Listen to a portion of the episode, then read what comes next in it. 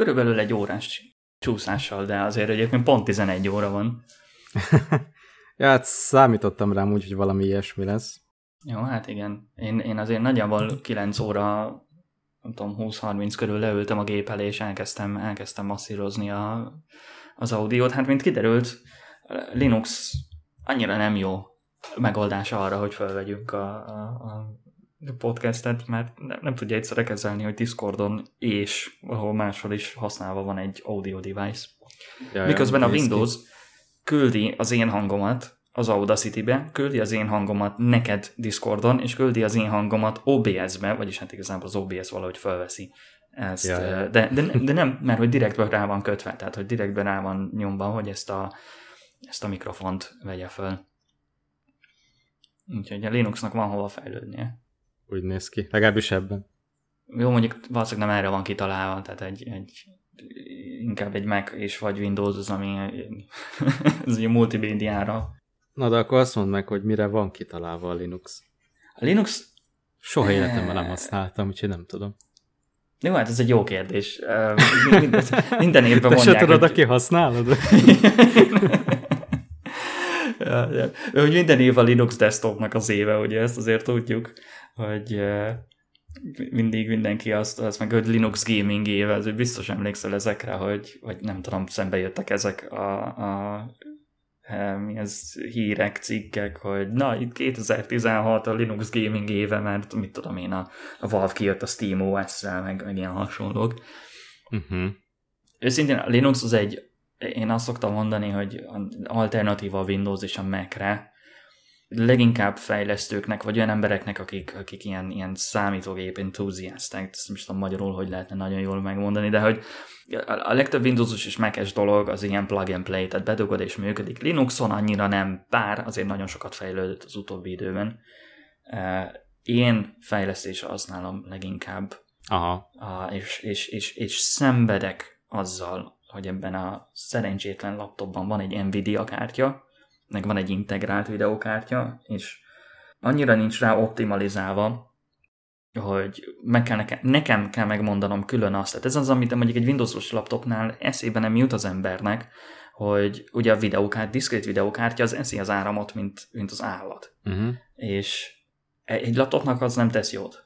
Tehát az, az viszonylag nem jó, hogyha van egy, mit tudom én, hány százezeres laptopod, és egy óra alatt lemerül. Hát igen.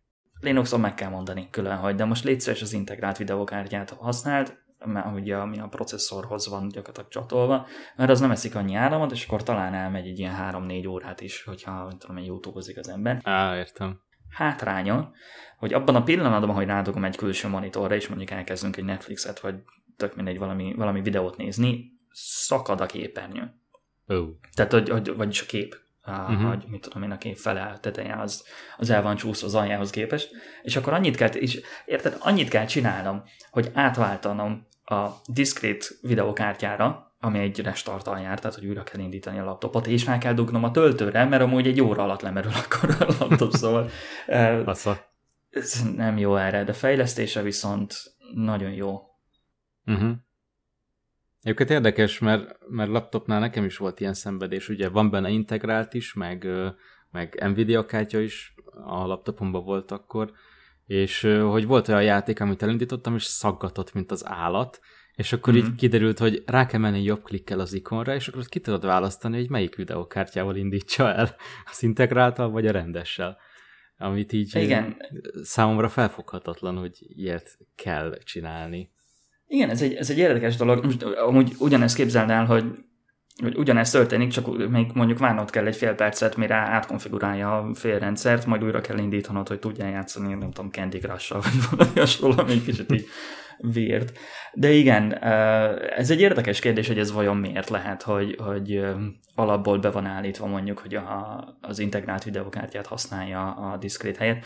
Én arra gyanakszom egyébként, hogy szimplán amiatt lehet, mert próbálja úgy optimalizálni a, a, a Windows az egész használatot, hogy a lehető legkevesebb áramot használjon, mert ugye minél tovább él a laptopod, annál jobb neked. És uh, lehet, hogy azt gondolja, hogy ez pont egy olyan applikáció, amihez nem kell egy diszkrét videókártya, mert a Windows szemében lehet, hogy ez egy, ez egy text editor, vagy nem tudom, tehát hogy ez teljesen nincs rá szükség, hogy felpörgessen egy, egy, egy perifériát. Uh-huh. Én legalábbis tényleg erre tudok gondolni, aztán, hogy a Windowsban mi van, az, az 1009 az nagyon régóta megy ez a, a program, azért gondolhatod, hogy mennyi minden lehet benne, és mennyi minden az különböző. Biztos. Csak arra gondolj, egy nagyon érdekes videót láttam erről amúgy, hogy hányféle hangerő szabályozó van a Windows-on. Tehát hány, hány uh-huh. helyen tudod beállítani azt, hogy milyen hangerő legyen. Már mint most így konkrétan, amikor például nézegettük a, a beállításokat, most jó a Audacity meg ezeket kivéve, de hogy e, van a jobb lenti, e, mint ugye a tálcán ott jobb lent e, lehet állítani a hangerőt, az egy csúszka, de aztán ott jobb klikkel be tudunk menni egy audio mixerbe, ami egy másik csúszka. Tehát, és itt már két különböző audio beállítási rendszerről beszélünk. Aha. Ami, és mind a kettőt Microsoftnak karban kell tartania, mert nem dobhatja ki egyiket sem, mert hogy, tehát, hogy, hogy, hogy, nagyon sok program az, tehát mondjuk be van állítva, hogy az egyiket használja, az egyik ilyen rendszert, és ne, a Microsoft ezt nem dobhatja ki, vagy lehet, hogy igen, tehát hogy lehet, hogy át tudná írni, de hogy annyira vesződés, annyira rengeteg munkába tenne, hogy megéri nekik fenntartani a, a két különböző rendszert. Ja, ja, tehát gondolom, hogy ez már az évtizedek alatt annyira belegyökerezett a rendszerbe, hogy így gondolom sokkal nagyobb, tehát ilyen kerülő munka lenne, hogy hát most meg kéne hirtelen szabadulni. Ez a podcast valamikor elindult, vagy el fog indulni, de szerintem kezdjük azzal, hogy kik vagyunk mi, mint Szolszenhez, és szerintem át is adnám a szót. Elsősorban valószínűleg az Otherworld-ből ismertek engem az emberek 2014 végétől, hogy, hogy mikor is kezdtem én ott videózni, azt hiszem, hogy 2000 nem, 2015-ben, igen, igen, 2015 vége felé, és egy ilyen négy vagy öt évig ö, csináltam oda videókat, eleinte filmbemutatókat, aztán később már ilyen hardware, tech és ö, játékbemutatókat is, de aztán csináltam egy saját YouTube csatornát, úgyhogy elsősorban most már oda készítek tartalmat, elsősorban ö, kalandjátékokról, és vagy magyar fejlesztésű játékokról, meg igazából elhatároztam nemrégiben, hogy így mindent, ami engem érdekel. Úgyhogy most már azért lehet egy-két ilyen a tematikába kevésbé beleillő videót is látni nálam, de, de azért próbálok nagyjából ezen a törzs témán keresztül haladni, és akkor egy-két ilyen kis ág jobbra-balra kilóg, ami valami más, de mindig valami olyan, ami nekem fontos, tehát hogy nem fogok kenyérpirító tesztet készíteni azért, mert valaki, nem tudom, fizet nekem érte, hogy csináljak, hanem oda olyat csinálok, ami engem tényleg így érdekel, vagy foglalkoztat. Ja, úgyhogy elsősorban erről lehet engem ismerni. Twitteren fent vagyok, ott még mindig szoktam filmekről például megnyilvánulni, sőt igazából a Twittert azért jó részt erre használom, hogy filmekről írom le a pársoros véleményemet. Uh-huh. És professzionális életben mivel keresed a, nem tudom, napi kenyeredet? Na igen, hogy ez az egész dolog, amiket itt az interneten űzök, ez mint hobbi, tehát ez, ez nekem nem a főállású fizetős munkám, hanem ezt munka mellett csinálom, amikor van éppen rá szabadidőm, és az egyébkénti munkám az egyébként 3D grafikus. 2016 óta dolgozom ebben a szakmában, de már előtte is kacsingattam felé, meg ilyen vállalkozói szinten bebedolgozgattam projektekbe, de hivatalosan 2016 óta űzöm ezt teljes munkaidőben. Öt évig kizárólag termékvizualizációval foglalkoztam, ami high poly modellezést jelentett a gyakorlatban. Főleg ilyen látványterv-szerű dolgokat készítettünk annál a cégnél, ahol dolgoztam, meg valódi termékeket kreáltunk újra gyakorlatilag virtuálisan 3D-ben, és alkottunk marketing célra, meg hasonló célokra képeket, meg néha-néha videókat, de általában inkább képeket, vagy 3D-s konfigurátorokat, hogy egy terméket mondjuk körbe lehessen forgatni egy webes felületen, és hasonlók. Ez egy nagyon izgalmas munka volt, mert úgy kellett elkészíteni 3D modelleket, hogy nem csak valami hasonlót, hanem konkrétan ugyanannak kellett lennie. Ez egy visszatérő probléma, úgy vettem észre a 3D modellezők körében, hogy mondjuk valaki nagyon tehetséges, meg nagyon jól tud modellezni, de ha mondjuk, nem tudom, mondok egy példát, lemodellez egy széket, és ránézel arra a modellre, és azt mondod, hogy tök jól néz ki, de amit mellé rakod a valódi széket, akkor így látod, hogy hát azért nem ugyanakkor a lába, hát azért van különbség a háttámlába, itt-ott egy kicsit le van egyszerűsítve, amott túl van bonyolítva, mert úgy gondolt, hogy az úgy néz ki jól, és akkor látod, hogy igazából csinált egy jó dolgot, de nem pont ugyanazt, ami a valódi, és akkor látod meg a, a modellnek a valódi pontatlanságait és egyszerűsítéseit.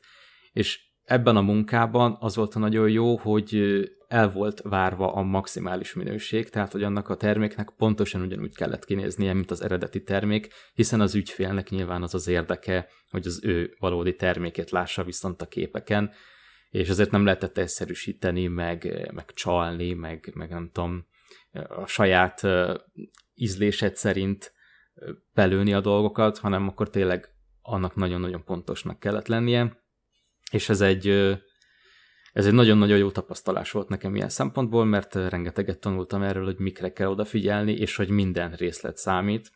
Úgyhogy ez ilyen szempontból mindenképpen szerintem egy jó dolog, hogyha valaki 3D modellezéssel foglalkozik, és ezzel a mentalitással áll neki, vagy ha rá van kényszerítve erre a mentalitásra. Viszont azt a, azt a munkahelyet aztán öt év után ott hagytam, és most már videójáték fejlesztésben dolgozom, mint 3D grafikus, ahol hát játékasszeteket csinálok, de hát most még csak egy, egy jóta is négy, négy-öt hónapja dolgozom ott, úgyhogy még azért annyira nagyon komplex dolgokban nyilván nem vettem részt, meg nincsenek ilyen évtizedes tapasztalataim ebben az egészben. Tudsz mondani egy példát, egy, egy játék asszettet, hogy mire gondoljon itt az ember például? Hát én a, a ez, ez talán nem nagy titok, a Zen stúdiónál dolgozom, ami elsősorban a Flipper játékairól ismert. Ugye ez a amiket régen kihelyeztek ilyen, nem tudom, szórakozó helyekre, vagy, vagy játéktermekbe, hogy tudtad ugye lövöldözni a kis golyót fölle, és pontokat gyűjteni és hasonlók. Ezeknek a gépeknek a digitalizált verzióit készíti el ez a cég. Konkrétan meglévő asztalt digitalizálnak be? Igen, Tehát, igen. Ezt, ezt így kell elképzelni, hogy nem az van, hogy leülnek, leültök, és akkor kitaláljátok, hogy most nem tudom, ez legyen egy a festés legyen a téma, és akkor a, a flipper karja az egy ecset, a, mint tudom én, a bumper az egy kis üvegcse festék, meg ilyenek, hanem, hanem konkrétan már megvan egy, egy meglévő, mint tudom, 1962-es flippergép, és akkor azt a ti feladatotok az, hogy, hogy ezt ebből egy digitális játszható verziót csináljatok? Van ilyen is, meg van olyan is. Aha. És amúgy vannak fizikai asztalok? Tehát most, ha, ha neked le kell modellezni egy kilövő rogót, vagy valami hasonló, akkor az gondolom nem képek alapján kellene akkor ugye a, a 3D-s modellezőnek például lemodellezni, vagy, vagy igen? Nem tudom, hogy, hogy hogyan van ez minden esetben, uh-huh. de mhm. azt tudom, hogy az irodában van egy szoba, ahová, ami erre van fenntartva, hogy oda berakják ezeket az asztalokat, és szétszedik, és minden egyes tárgyat egyesével, minden kis alkatrészt egyesével körbefotóznak, lemérnek, stb. stb. Mondjuk amikor azt mondtad, hogy van egy szoba, ahova ezeket berakják, akkor úgy egy kicsit megörültem neki, hogy jaj, de jó, lehet menni flipperezni, de e, Egyébként de lehet menni, szétszedik. lehet menni flipperezni is, mert az irodában ki is vannak állítva több is, amikkel szabadon lehet játszani. Szóval szét mindenfelé az irodában, és van lehetőség a valódi asztal alapján elkészíteni az összes tárgyat, meg dolgot, tényleg ezek le vannak mérve, meg, meg nagyon át van gondolva.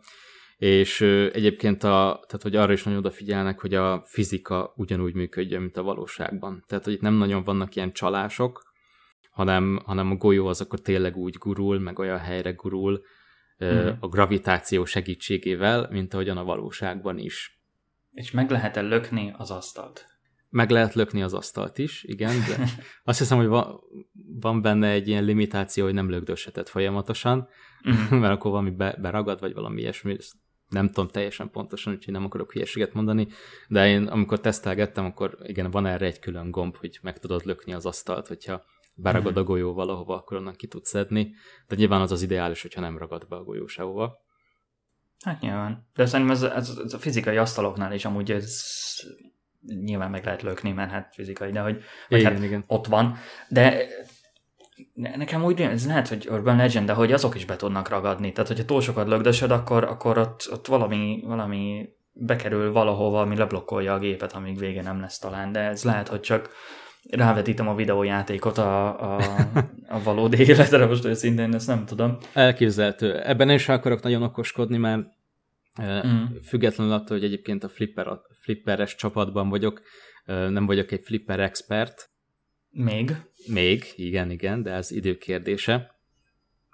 Viszont nagyon-nagyon, tehát hogy tök érdekes, amikor az ember bekerül egy ilyen közegbe, és így, így nem tudom, hogy megvilágosodsz, hogy uh-huh. eddig, eddig valamit gondoltál a flipper játékokról, hogy ez, ezek milyenek, és amikor így csinálod, meg jobban átlátod, akkor rájössz, hogy wow, tehát hogy ez egy sokkal jobb dolog, mint ami ennek gondoltam például előtte. És leülnél most játszani flipperes játékkal, mint, mint a Windows XP-n, a fú, nem is tudom, hogy hívták azt, de a, Igen, igen, ott is volt egy ilyen alapjáték. pinball játék, igen, igen. Azaz. Ja, egyébként simán, főleg azért, mert van egy csomó olyan tematikus asztal, amik tökre érdekelnek. Tehát uh-huh. vannak vissza a jövőbe, vagy, illetve abból egy, egy darab van, de hogy az, abban benne van mindegyik filmnek a eseményei, úgymond. Uh-huh, uh-huh. Uh, rengeteg Star Wars-os mm, flipper asztal is van, meg iszonyat sok Marvel-es tematikájú is például, szóval bőven van miből válogatni, hogyha valakitől alapvetően mondjuk távolabb is áll a flipper, azért vannak dolgok, ö, vannak például franchise-ok, amin keresztül ez nagyon könnyen beúszható, vagy megszerethető. Voltál már a Flipper Múzeumban? Igen, voltam, volt ott céges eseményünk is, úgyhogy... Á. Mondjuk nem lepődöm meg ezek után. Ja, ja, ja, ja. Az is nagyon király, ott Igen, elképesztően sok ö, flipper asztal van, és, és tényleg ott végig tudod próbálni az összeset. Úgyhogy a- arra egy nap nem is elég. Hát szerintem se. Flipper asztal, és ne, nem, csak, nem csak flipper asztal, hanem, hanem ilyen arcade game cabinet, vagy nem, nem tudom pontosan, hogy ez magyarul hogy hívják, de gyakorlatilag a hát Street Fighter, meg, meg ezeket kell elképzelni a kis joystickkal, meg a kis gombokkal, tehát hogy van azokból is egy pár Uh-huh. a, ott kiállítva, és a mi történelmünknek annyira nem része, ez, ez az korszak, ugye, amikor a, ezek az arcade gémek nagyon mentek, Mhm. 70-es, 80-as években. Hát igen, nálunk, nálunk valószínűleg kevésbé. De ettől függetlenül megnézzünk bármilyen régi filmet, a Tron, például az eredeti Tron, ugye, oh, igen. ott indul ki egy ilyen, egy ilyen uh, arcade-ben, konkrétan arcade-nek hívják, uh, és ugye ott gyülekeznek a, nem tudom, gyerekek, emberek, és játszanak a mindenféle játékkal, mert ugye régen az volt a számítógép, vagyis a játékkonzol. Hát igen, igen, igen. Más, ugye az után jött a Super Nintendo, illetve hát még a, nem is a Super Nintendo, hanem az Atari-nak a 2600 talán, vagy nem tudom, Pac-Man-nel, és haza tudták vinni az emberek a játékot, és így, úristen, még egyikünk se élt akkor, szóval erről nem nagyon tudunk sokat mondani, igen illetve igen. Magyarországon erősen kommunizmus volt még akkor. Hát igen, igen. De, de ugye Amerikában, Amerikában a mai napig ez, ennek van egy nagyon nagy ilyen ö, rajongó bázisa ezeknek a flipper asztaloknak. Hát nyilván, nyilván máshol is, de, de Amerika talán kiemelkedő ilyen szempontból. Igen. Ugye mondtad, hogy egyrészt most ilyen 3D grafikusként dolgozol egy játékfejlesztő cégnél, de ugye hobbiból neked van egy YouTube csatornád, és ilyen point and click adventure, stb. játszol, hogy mi volt előbb?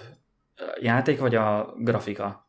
Mármint olyan értelemben, hogy, hogy volt-e valami kapcsolat? Tehát például én, én programozóként dolgozom egyébként, és én, én azért akartam programozó lenni, mert én játékokat akartam, én, én, én rengeteget játszottam, én egy kis kocka voltam, amikor, amikor uh, fiatal voltam, most, most már egy nagy kocka vagy. és most már egy nagy kocka vagyok, uh, de akkor olyan kocka voltam, hogy, hogy zavart az, hogy kockának hívnak, most már nem zavar. Aha. Most már, illetve most már azért egy, mert hogy annyira egyébként nem játszom sokat, tehát hogy nálam a játék az most már Hát visszaszorul. meg azért társadalmilag elfogadottabb lett most már a kockaság szerintem. Vagyis inkább úgy mondom, hogy ez a geek kultúra, ez most már elég mainstream. Eh, ahhoz képest... Hát át igen, nevezve, igen. igen. Kapott egy szebb nevet.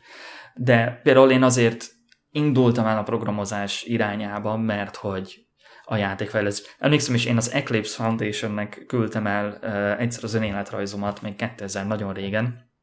Ők a, az IT világban egyébként, mint programozói körökben nagyon ismertek, hogy rengeteg open source hát nyílt forráskódú szoftvereik vannak, illetve nem csak szoftverek, hanem toolok és library amiket bárki bármikor ingyen tud használni, de több százat kell elképzelni, ez egy hatalmas ez most mindegy, hogy hogy működik, annyira nem is látom át a dolgot, de hogy elküldtem nekik, és konkrétan emlékszem, hogy leírtam, hogy hogy nem tudok programozni, de hogy nagyon lelkes vagyok, és hogy az, az célom majd az lesz, hogy játékot fejleszek, és annyira kedvesek voltak, mert visszaírtak, hogy hát sajnos nekem nincsen nyitott pozíciójuk, de nagyon remélik, hogy az utóan el tudok indulni, és majd egy sikeres, sikeres leszek, és az így annyi mai napig megvan. Oh. Gyakorlatilag ez egy ilyen egy, egy, egy reality check volt, hogy jó lehet, hogy nem úgy kéne a cégeknek kapogtattam, hogy sziasztok, semmit nem tudok, de nagyra törő terveim de ez vannak. Egy, ez egy jó fej dolog volt tőlük, mert megtehették volna, hogy a lamptárba dobják az önéletrajzodat, és ennyi. Igen. Ahogy a legtöbb helyen valószínűleg ezt csinálják, vagy csak bedobják egy archívumba, aztán Igen. senki rá se néz többet. De hogy ez, ez egyébként ez a válasz, ez neked tehát, hogy ez motivációt adott, vagy, vagy hogy, hogyan élted ezt utána meg? Inkább, inkább elvette a kedvedet, vagy inkább pont, hogy még jobban meghozta a kedvedet ehhez?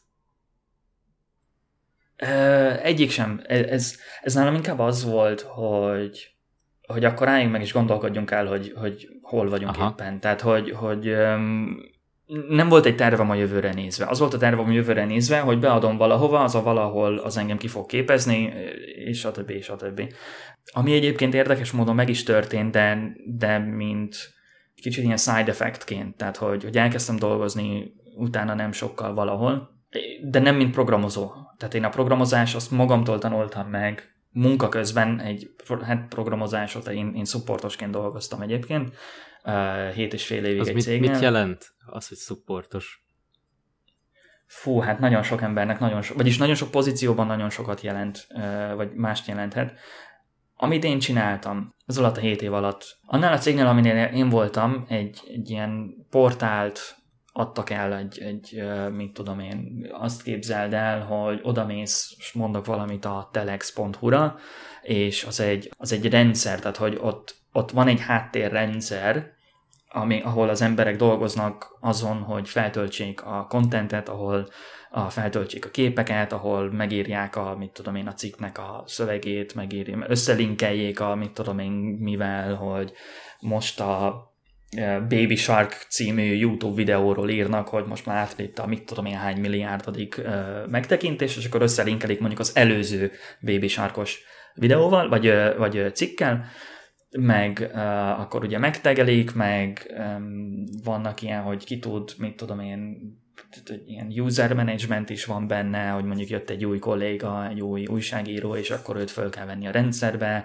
tessék neked ezek a jogaid vannak, stb. Tehát, hogy ez egy, ez egy viszonylag komplex rendszer, gondolom, nem ismerem a Telexnek a rendszerét, nem tudom, hogy ők mit használnak, de hogy ahhoz, hogy, ahhoz, hogy um, gyakorlatilag ez flottul működjön. Vannak ilyen a polcról levehető szoftverek, a, a virtuális polcról általában levehető szoftverek, amiket be lehet konfigurálni, amiket lehet módosítani, amiket lehet telepíteni, és gyakorlatilag az emberek elé rakni mint végfelhasználók elé rakni. Ez a termék, ezt egyébként a Liferay portáról van szó, ezt én úgy kezdtem szupportálni, hogy mint, tehát úgy lehet ezt elképzelni maradva a Telexes példánál, hogy a Telex elkezdi használni ezt a terméket, illetve hát megvásárolja a supportot, mert amúgy nyílt forráskódú a dolog, de hogy a supportot meg tudta vásárolni, és akkor ők elkezdik használni, ők elkezdik módosítani. Például, most mondok valamit, írnak egy olyan plugint, ami azt csinálja, hogy csak beillesztik a YouTube linket, és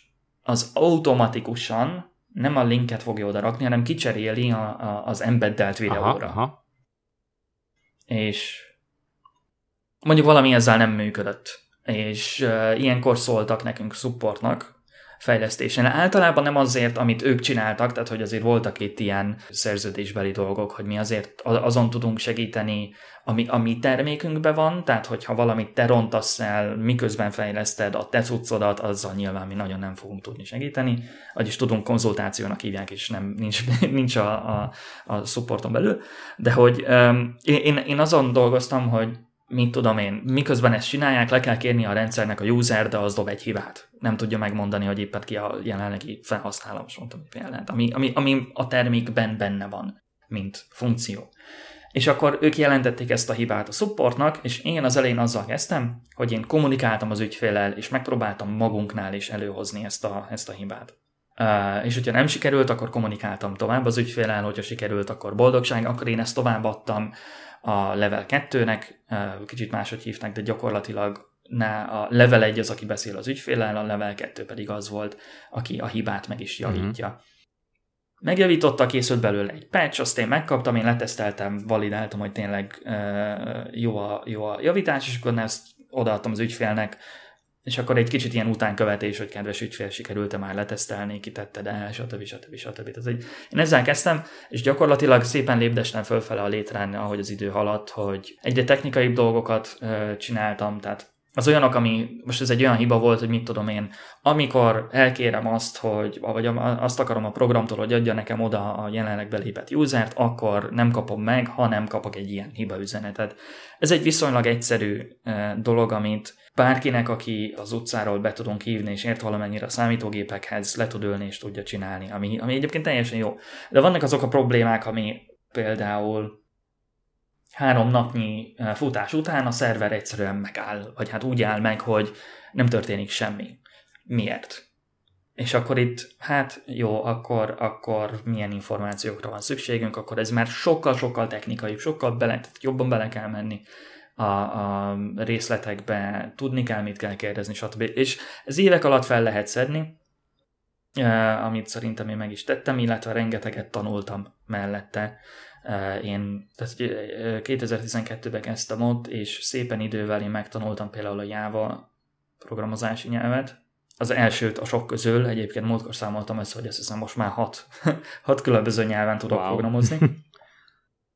Mondjuk hozzáteszem, érdekelnek programnyelvek, tehát hogy um, egyszerűen elképesztő, hogy mi mindent lehet programozással megcsinálni. Azóta pedig már most jelenleg senior szoftverfejlesztő vagyok, kicsit előre haladtam itt a ranglétrán, és webprogramozás mai divatos nevén full stack-ben dolgozom.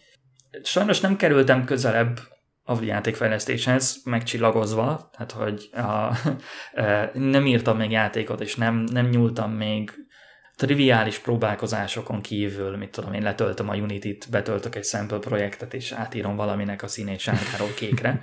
Tehát, hogy ezen, ezen kívül még annyira nem nyúltam hozzá, cserében nagyon belementem abba, hogy hogyan működik a számítógép, hogyan működik a, a programozás. Nekem egy hatalmas kérdésem volt mindig, hogy hogyan van az, hogy én kattintok egyet a bal egérgombbal, és történik egy, egy lövés, vagy lerakok egy utat, vagy, vagy valami, de hogy ezen, tehát hogy még nem is kell eddig elmenni, hanem az, hogy a Warzone-ban például, a multiplayerről inkább ne is beszéljünk, de hogy az, hogy ott áll a karaktered, és van előtted egy világ, és fúj a szél, és van valami, a, van felhő, és van modell a, ugye rajtad, meg a sok fa, meg a föld, meg a, a nem tudom, az épületek, meg mindenféle hasonló, és mindez 60 FPS-en, tehát hogy másodpercenként 60-szor frissül a kép előttem. És robbannak a háttérben, és hallom a hangokat, és, és hogy, hogy, hogy ebbe belemenni, és ezt megnézni, hogy ez, ez, ez mágia, amit, ami itt történik, és amit kell az embereknek, mint fejlesztőknek csinálni ahhoz, hogy ez megtörténjen.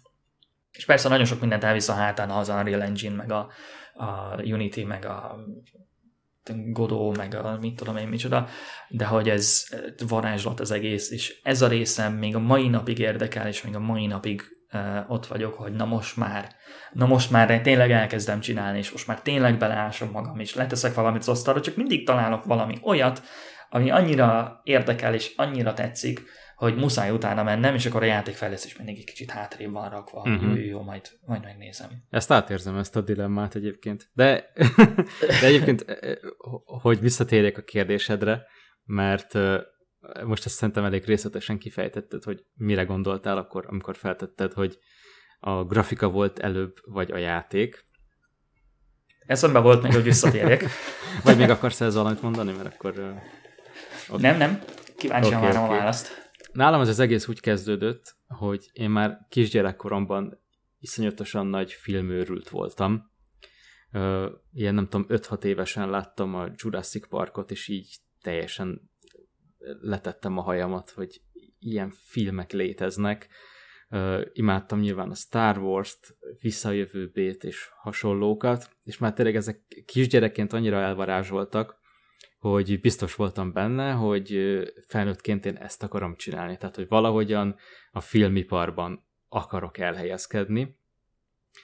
Hát, hogyha egyszerűen kéne ezt most levetítenem, akkor azt mondanám, hogy hát ez nem jött össze. De a valóság az, hogy ez az egész élet cél, ez így inkább így formálódott az évek alatt. Tehát, hogy volt egy ilyen irány, amit kijelöltem akkor, és, és ez így picit így ide-oda mozgott, de hogy az irány az, az mindig megmaradt. Tehát, hogy, hogy volt ez a film szeretet, és ebből jöttek az ilyen házi videós próbálkozásaim eleinte, ilyen 11-2 éves koromban, hogy, hogy ilyen kis hülyeségeket vettem föl magamról otthon, bevontam a családtagokat, hogy segítsenek, barátokat, mit tudom én, és akkor ezek, ezeket vágtam össze, csináltam hozzá ilyen kis kezdetleges vizuális effekteket, stb. stb. És hát ebből jött a számítógépes grafika, ami, ami leginkább, tehát az egész filmkészítéses folyamaton belül ez a számítógépes grafika, a vizuális effekt, az utómunka, ez volt az, ami így leginkább megragadott engem, és amit így leg, leginkább szerettem volna csinálni. És hát ugye számítógépes grafika, hát akkor keresek egy iskolát, ami grafika, ahol lehet tanulni grafikát, és így, így kerültem el középiskolában Pécsre, a Pécsi Művészetibe, ahol alkalmazott grafikát tanultam. Na hát ez, ez valami teljesen más volt ahhoz képest, mint amit én szerettem volna csinálni, tehát ez inkább, inkább a tervező grafika része volt, tehát arculattervezés, logótervezés, stb. stb. És sokkal kevésbé volt ez a filmes, videós vonal. Viszont időközben én általános iskola vége felé megismerkedtem a, a játékfejlesztés alapjaival, ahova ugye szinte rengeteg grafikát kell készíteni, meg ott is a, a vizuális része az gyakorlatilag számítógépes grafika. Úgyhogy akkor kezdtem el készíteni ilyen kezdetleges point and click játékokat, amiről a legeslegelső próbálkozásomról van is ugye egy videó a YouTube csatornámon, a MyQuest csatornán, ne, nem az ázsiai gasztro csatorna, hanem a magyar MyQuest csatorna, szerintem meg fogjátok találni. Hogy belinkeljük a, a ja, az, is, az is egy jó megoldás, köszönöm. Szóval kis nagyon kezdetleges valamiket csináltam, de már akkor nagyon magával ragadott, hogy a videójáték, meg hát ugye addigra már nagyon sok mindennel játszottam is, és hogy azt vettem észre, hogy a videójáték az egy ilyen uh, advanced film sok szempontból. Nyilván nem mindegyik, meg nem ugyanaz a szerepe minden játéknak, de amiket én nagyon szerettem játékokat akkoriban, gondolok egy, egy Mass Effect-re, vagy, vagy mit tudom én, egy Star Wars Jedi Knight szériában, tehát hogy ott azok eléggé ilyen történet központúak, meg tudnak nagyon cinematikusak lenni. Úgyhogy az volt az élményem, hogy a játék az tényleg egy ilyen film 2.0. És hogy akkor így az érdeklődésem az inkább elment ebbe az irányba, és ennek kapcsán nagyon hamar megtalált engem a 3D grafika. Eleinte ugye a kis kisfilmjeimhez próbálgattam használni, ilyen kis letöltött modellekből raktam össze, nem tudom, gagyi űrcsatákat, meg ilyeneket. Megvannak még ezek a kisfilmek? Hát egy részük valahol elvileg megvan, de sajnos nagyon sok elveszett az évek során, van olyan, amiért nem kár, mert nagyon ciki, ahogy kinéztek meg, hát, ja, szóval vicces, visszanézni őket, de azért nem mindegyiket dobnám fel a világhálóra, hogy haha, nézzétek. Már, a, már a, a, abban a videóban, amiben a, az első játékomat mutatom be, már az is, ott is rezgett a léc, hogy mondom, úristen, ez nagyon gáz, de... Szerintem az teljesen Persze, hogyha az ember kontextusba helyezi, akkor ez egy vicces szórakoztató dolog, meg hogyha, ja, hogyha azt nézed, hogy valaki 12 évesen csinált egy ilyet, vagy 13, akkor akár még egy ilyen értékelhető dolog is tud lenni. Szerintem abszolút, tehát hogy te 12-3 évesen többet tettél le az asztalra, mint játékfejlesztő, mint én most 34 évesen, tehát hogy szerintem ez, ez, ez abszolút egy, egy achievement, és minden elismerésem. Még akkor is, hogyha most érted, ilyen, ilyen szemmel utólag azért nagyon furcsa ezt visszanézni, a, ezt látszik is a videóban rajtad, hogy azért annyira nem kényelmes ez neked, hogy nézzétek 13 évesen mit csináltam, de, de szerintem egyébként abszolút respect. Mindaz, hogy azt akkor megcsináltad, és mindaz, hogy ezt utólag bemutattad, mert szerintem teljesen, teljesen hát nehéz megugrani azt. Nagyjából, mint amikor az ember saját hangját hallja felvételről, ez, ez szerintem egy páran együtt tudnak érezni. Ez kivetít, hogy ez, ez felrobbantva ugye arra, hogy egyrészt mit csináltam 12-3 évesen, másrészt hogy néz ez ki, meg, meg nem tudom, tehát hogy, hogy milyen hülye ötleteim voltak, igen, tehát igen. hogy de szerintem, szerintem teljesen, teljesen jó. És amúgy, ha már, ha már uh, játékfejlesztés, ugye azért te ennél egy kicsit tovább is mentél. Igen, így van. Így van. És uh, alkottál is valami más. Igen, hát ugye a középiskola után uh, én Pestre jöttem fel egyetemre, ahol már animáció szakot tanultam, ami már azért sokkal közelebb állt ahhoz, amit én így valójában elképzeltem magamról a jövőben mert ott például már volt 3D oktatás. Olyan sok újat ott nekem azért nem tudtak mutatni, mert ugye én előtte már ebben nagyon belemerültem a koromhoz képest, mondjuk így, de hogy azért nagyon-nagyon jó volt például, hogy voltak olyan 3D tanárok, akikhez oda mentem, és kérdeztem valamit, hogy ezt hogy lehet megoldani, vagy hogy ez így jó-e, és hogy így releváns segítséget tudtam ebben kapni szakemberektől, akik ebben hmm. dolgoznak hosszú évek óta, az egy ilyen óriási dolog volt nekem. Ezt, hogy időben el tudjuk helyezni, ez, ez nagyjából mikor volt? Hát egyetemre én 2014-ben vagy uh-huh. volt, vagy nem, 2013-ban, bocsánat, 2013-ban kezdtem el az egyetemet, és 2016-ban fejeztem be, én egy ö, ö, alapszakot végeztem el az animáción, uh-huh. és utána rögtön el is helyezkedtem a 3D szakmában.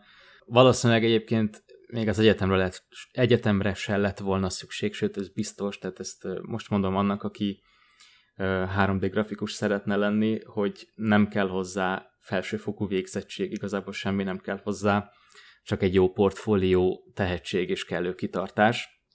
De, de engem az egyetem alatt például hívtak a Digiktől, hogy mert oda én adtam bejelentkezést időközben, hogy fog majd indulni egy ilyen gyakornoki program, és akkor mit tudom én, és akkor onnan hívtak, hogy hát akkor így megyek-e.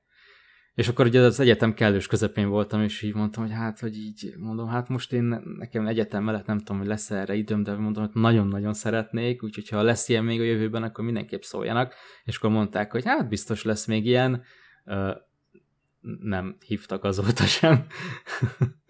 de, de valószínűleg tehát ezt csak azért mondom, hogy nem lett volna szükség az egyetemre ahhoz, hogy, hogy ebben a szakmában kellően el tudjak helyezkedni de én inkább úgy döntöttem, hogy végigviszem az egyetemet, hogyha már ezt egyszer elkezdtem, akkor inkább befejezem. Igen, és a, a visszatérve arra, hogy ugye mondtad, hogy tovább is jutottam ennél, mint amit csináltam ott abban az első kis játékban. Az egyetemen az volt a diplomamunkám, mert akkor már nagyon jó pár éve nem foglalkoztam ezzel a játékfejlesztős témával, csinálgattam ugye animációkat, 2 is, 3 d is, hát amiket így az egyetemre kellett igazából, és abba így jobban elmerültem, de így az utolsó évre éreztem, hogy így a játékfejlesztést azt így eléggé így elhanyagoltam az évek során, vagy hát így a háttérbe szorítottam, és akkor úgy döntöttem, hogy jó, hát akkor a diplomamunkám az most egy játék lesz, és vissza fogok térni úgymond a gyökerekhez. És hát úgy döntöttem, hogy ugye egy point-and-click kalandjátékot készítek, mert e, ebben volt csak tapasztalatom. Tehát ezt nem fűztem össze a 3D grafikával, mert úgy gondoltam, hogy így semmiből most hirtelen megtanulni egy, egy olyan játék engine amiben tudom kamatoztatni a 3D-s tudásomat, az egy túl nagy falat lenne, úgyhogy inkább valami ismerős dologhoz fordultam, és barátnőm rajzolt akkor néhány ilyen állatkaraktert, ilyen nyom, nyomozó nyúl, meg különböző fajta állatokat, és hogy igazából együtt találtuk ki, hogy ebből simán lehetne csinálni egy játékot. Úgyhogy ez volt a Falcon City ötletének a megszületése gyakorlatilag, és ebből épült ki végül a, a Falcon City ötlete, amit mondjuk egy ilyen 80%-ra elkészítettünk a, a diplomázáshoz, vagy hát a záróvizsgához, és ezzel sikeresen le is záróvizsgáztunk, és be is fejeztük az egyetemet, és aztán így aztán ez a játék fiókba került, miután én elhelyezkedtem 3D grafikusként, és jó pár évig ez így ott is maradt. És milyen volt, milyen volt újra felvenni? Tehát ugye azt, azt mondod, hogy vagyis először még mielőtt uh, szerintem az, hogy egy játékot egyetem alatt 80%-ra elvinni, és azzal diplomázni, az mindenképpen elismerésem, mind neked, mind a, a, a barátnődnek, de hogy ugye utána fiókba került, és évekig, évekig ha jól tudom, igen, igen. Milyen volt újra felvenni a témát? Illetve miért tehát mi vezetett rá, hogy, hogy e, újra fel akart venni? Hát nyilván ez engem így nagyon-nagyon zavart, hogy megint egy projekt, amit elkezdek és nem fejezek be, mert ez egy ilyen nagy hibám, hogy valamibe belekezdek, és és Ó, aztán így, is. nem tudom, elveszítem a motivációmat, vagy ahogy te is mondtad, találok valami mást, ami így hirtelen valamiért sokkal jobban elkezd érdekelni, és akkor így, így parlagon maradnak ötletek, meg tervek, és akkor ugye nekem egy ilyen hosszú távú célom volt az, hogy 3D grafikus legyek, vagy hát hogy a, hogy a számítógépes grafika területén helyezkedjek el, és ugye azzal, hogy az egyetem után ez megtörtént, akkor így az ember egy pillanatra így megáll, és így átgondolja, hogy oké, okay, na akkor ez megvan, hogyan tovább, mi van még, és akkor az ember így kicsit visszanéz, és akkor tudod, hogy látod magad mögött így a, a, nem tudom, a csatateret, ahol így ott hagytál dolgokat, amiket így vinned kéne magaddal tovább, talán a csat... Nem merek hátra nézni. talán a csatatér nem a legjobb ö, ö, hasonlat ehhez, de, de szerintem mindenki tud ezzel azonosulni, hogy Hát az ösvényt, amit igen, jártál igen, igazából, igen. és a sok szemetet, amit elszórtál. Igen, és akkor így úgy jutottam, hogy hát akkor most kicsit forduljunk vissza, és akkor szedjük össze ezeket a dolgokat, amik között vannak ígéretes dolgok is, és most már kezdjük el ezeket befejezni, és hogy ezek a, az úgymond hosszú távú célok, ezek végre legyenek lezárva. Vagy így, vagy úgy, de legyenek lezárva. És ezek között az egyik volt a Falcon City, hogy akkor ezt most már ideje lesz befejezni. És nyilván, ha az ember is határozza, nagyon nehezen veszi rá magát, és itt tologatja maga előtt, egy hosszú nap után már nincs kedved visszaülni a gép elé, és akkor még ezzel szórakozni, meg sok esetben szenvedni, mert nyilván ez egy nagyon jó dolog, de, de azért jobból is megárt a sok, hogy úgy mondjam. Igen, Abszolút. és ö, aztán így teljesen véletlenszerűen belefutottam egy ilyen Facebookos kiírásba, ahol egy ö, kis magyar cég, ö, játékfejlesztő cég keresett hát ilyen kis játékokat, amik így majdnem készen vannak, de nem teljesen, és hogy azt vállalták, hogy mint befektetők megfinanszíroznák a játék befejezését, és tehát így, így közösen beletesznek pénzt és energiát is, akár, akár munkaerőt is, hogy legyen befejezve a projekt, és akkor azt közösen ki lehet adni, és osztozkodni lehet a, a bevételen.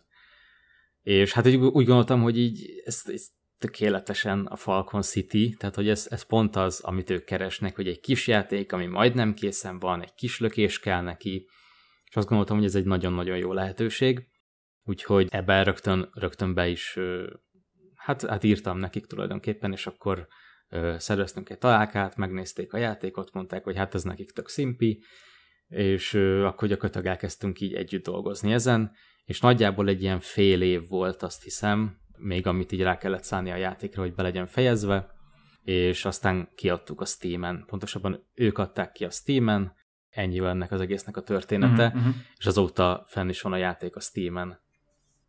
Ugye azt mondtad, hogy 80%-ra kész volt már a, az egyetemen alatt. Igen, igen.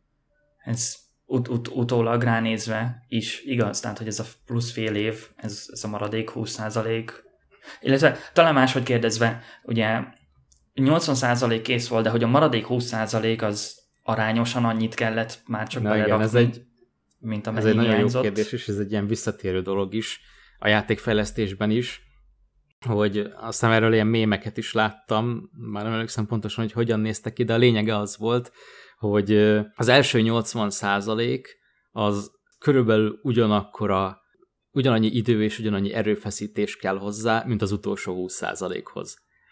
Tehát, hogy az utolsó 20 százalék az mindig sokkal-sokkal nehezebb, mint, mint a játék nagyon nagy részét megcsinálni. Tehát a befejezése, hogy lezárd a projektet, hogy minden tökéletesen működjön, az egy ilyen, az egy ilyen vért izzadás sok esetben, mert hogy nyilván elkezdesz létrehozni mondjuk egy játékmechanikát, és látod, hogy ah, igen, ez úgy nagyjából működik, egy kicsit még azért bagos, de majd finomítunk rajta, és tudod, ezeket, ezt így mindennel megcsinálod, és aztán a leges legvégén így megnézed, hogy na jó, akkor most javítsuk ki, és akkor így rájössz, hogy úr, ez sokkal nagyobb meló, mint gondoltam.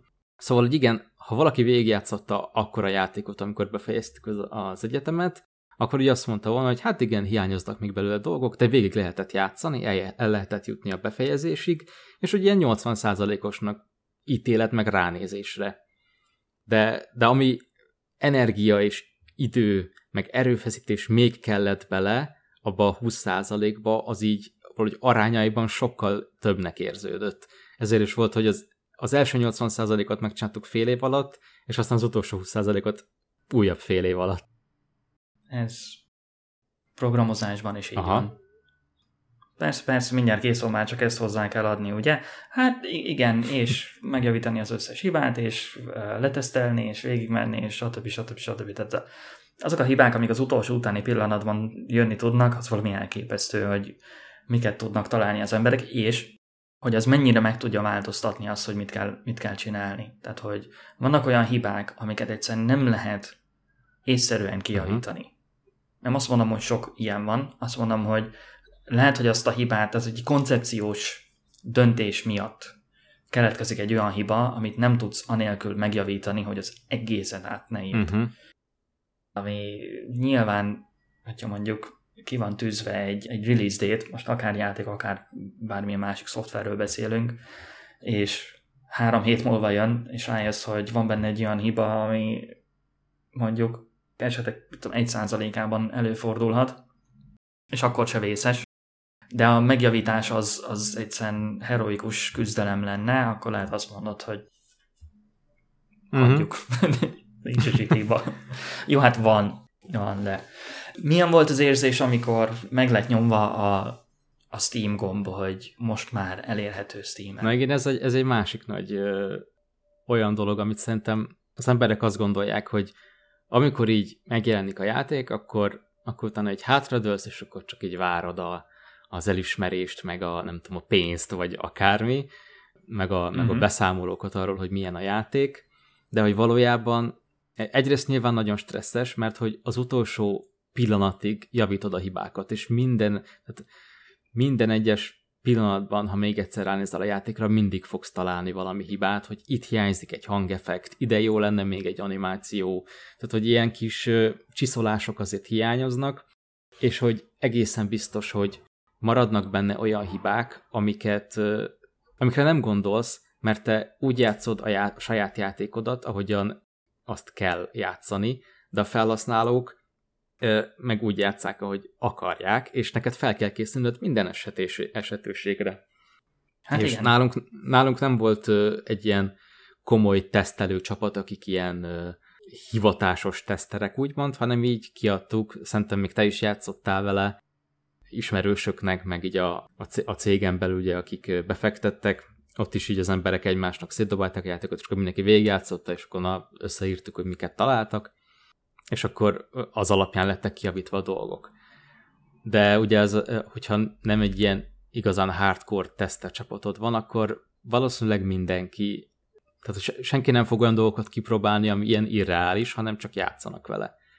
De amint valaki, nem tudom, például volt egy olyan hiba, hogy rá kellett valamire kattintani, és, és az nagyon meg volt szabva, hogy mikor kattinthatsz oda, és hogy hányszor kattinthatsz, és hogy történik-e valami, hogyha nem úgy csinálod, ahogyan kell csinálni.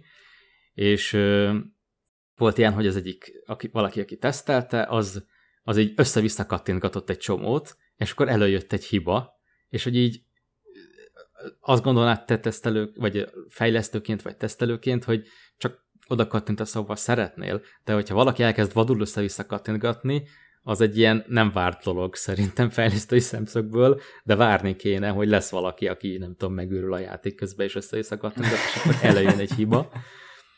Csak abból kifolyólag, hogy nagyon sokat kattintott egymás után nagyon gyorsan, érted? Uh-huh. Igen, igen. És hogy erre fel kell tudni készülni, de erre nem is gondolsz, hogy ilyet valaki fog csinálni egy, egy point and click játékban, ami egy ilyen visszafogottabb, lassabb játékmenettel rendelkező, inkább gondolkodósabb valami. Az emberek, igen, az emberekre fel kell készülni, mind, mind a fejlesztésben is egyébként, tehát, hogy a, a QA csapatok nagyon sokan amúgy nincsenek jó véleménnyel a QA-ről, főleg fejlesztők amúgy, mert hogy hát ők csak annyit csinálnak, hogy nyomogatják a dolgokat, meg, meg mit tudom, ami egyébként abszolút nem igaz, tehát hogy a QA csapatnak igenis megvan a helye, és, és nagyon fontos, főleg azért, mert a fejlesztő a saját kódját a saját módja szerint teszteli le. De és, és van, olyan teszteket ír a, a fejlesztő a saját kódjára, ami eseteket tud gondolni, hogy megtörténhetnek. Tehát például a te példádnál maradva, én lehet, hogy ugye nyilván én úgy teszteltem volna le, hogy úgy tudom, én kattintok ide, kattintok oda, kattintok ide, kattintok oda, megnézem, hogyha pont belekattintok, hogyha pont a szélére kattintok, hogyha pont kikattintok belőle, vagy kétszer rákattintok, kétszer kikattintok, mit tudom én, tehát hogy most ez, ezeket így letesztelem, és akkor így megnyugszom, hogy jaj, de jó, stabil a rendszer, ugye, hogy azt csinálja, amit én akarok minden esetben, amire én gondoltam. De amit uh-huh. te is mondtál, a userek nem ilyenek. Így van. Csak, csak egy nagyon hülye példát kell elképzelni, ez, és egyébként ezt egy defenzív programozásnak nevezik, mikor felkészülsz a legrosszabbra, hogy a usernek a macskája felugrik a billentyűzetre. Innentől kezdve az egy olyan input, amit neked le kell kezelned. Tehát, hogy ne, nem tudsz vele azt mondani, hogy ja, hát ilyen úgyse történik meg. A, pont tegnap voltam az egyik cimborámnál, és amíg beszéltünk, a macska fogta magát, fölmászott a laptopra, ami egyébként azért volt bekapcsolva, hogy meleg legyen a macskának. Tehát, hogy már nem volt használva, le volt lokkolva, de hogy ment a gép, hogy a macska oda tudjon feküdni, mert hogy szeret a macska egy laptopon mászkálni, mert meleg, meg feküdni rajta. És szóval érted, hogyha egyszer elfelejti le, lelokkolni a, a, a gépet, akkor a macska küld Slacken üzeneteket embereknek, ami amúgy is megtörtént például. Szóval igen, figyelni kell, és a QA egyébként ebben nagyon jó. Na viszont akkor egy, egy két összetett mondatba, csak a hallgatók kedvéért mondod, hogy mi az a QA. Á, igen, a QA Quality Assurance-nak a rövidítése, gyakorlatilag ők a tesztelői csapat. És az ő feladatok az általában, hogy amit a fejlesztők csinálnak, ugye ők általában úgy dolgoznak, hogy kapnak egy specifikációt, vagy kapnak egy feladatot, hogy figyelj már, azt kéne csinálni, megint csak a te előző példánál maradva, hogy ha a user ide kattint, ebben az esetben, vagy van egy, mit tudom én, bögre, és hogyha a user rákattint a bögrére, akkor az a bögre hozzáadódik a, user, a, a játékosnak az inventoriához. És a fejlesztő, ezt jó, oké, okay, nagyon szuper, hogyha az egér pozíciója, amikor a kattant, kattintás történik, abban a négyzetben van, ahol a bögre van, akkor ad hozzá a bögrét az inventoriához. Mondjuk ír egy ilyen kódot.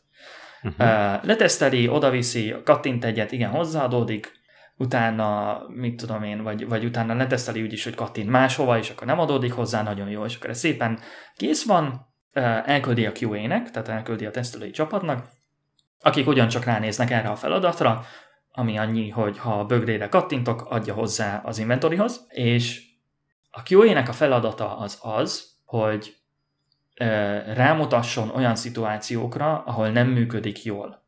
És ezt azért mhm. csinálja, mert igazából a QA-nek az a feladata, hogy jól működjön a rendszer és ők ezért letesztelnek mindent például a kokáért, nem egyszer, hanem 32-ször kattintanak oda, vagy duplán rá kattintanak, és megnézik, hogy kétszer hozzá lett adva a bögre az inventorihoz, vagy Aha. miután hozzá lett adva a bögre az inventorihoz, hogyha ugyanoda kattint, hozzá lesz -e adva még egy bögre az inventorihoz. Tehát, hogy például ez egy, ez egy ilyen programozásban, ez nagyon kell arra figyelni, hogy csak akkor történjen dolog, amikor te arra, tehát amikor te elvárod, hogy történjen a dolog.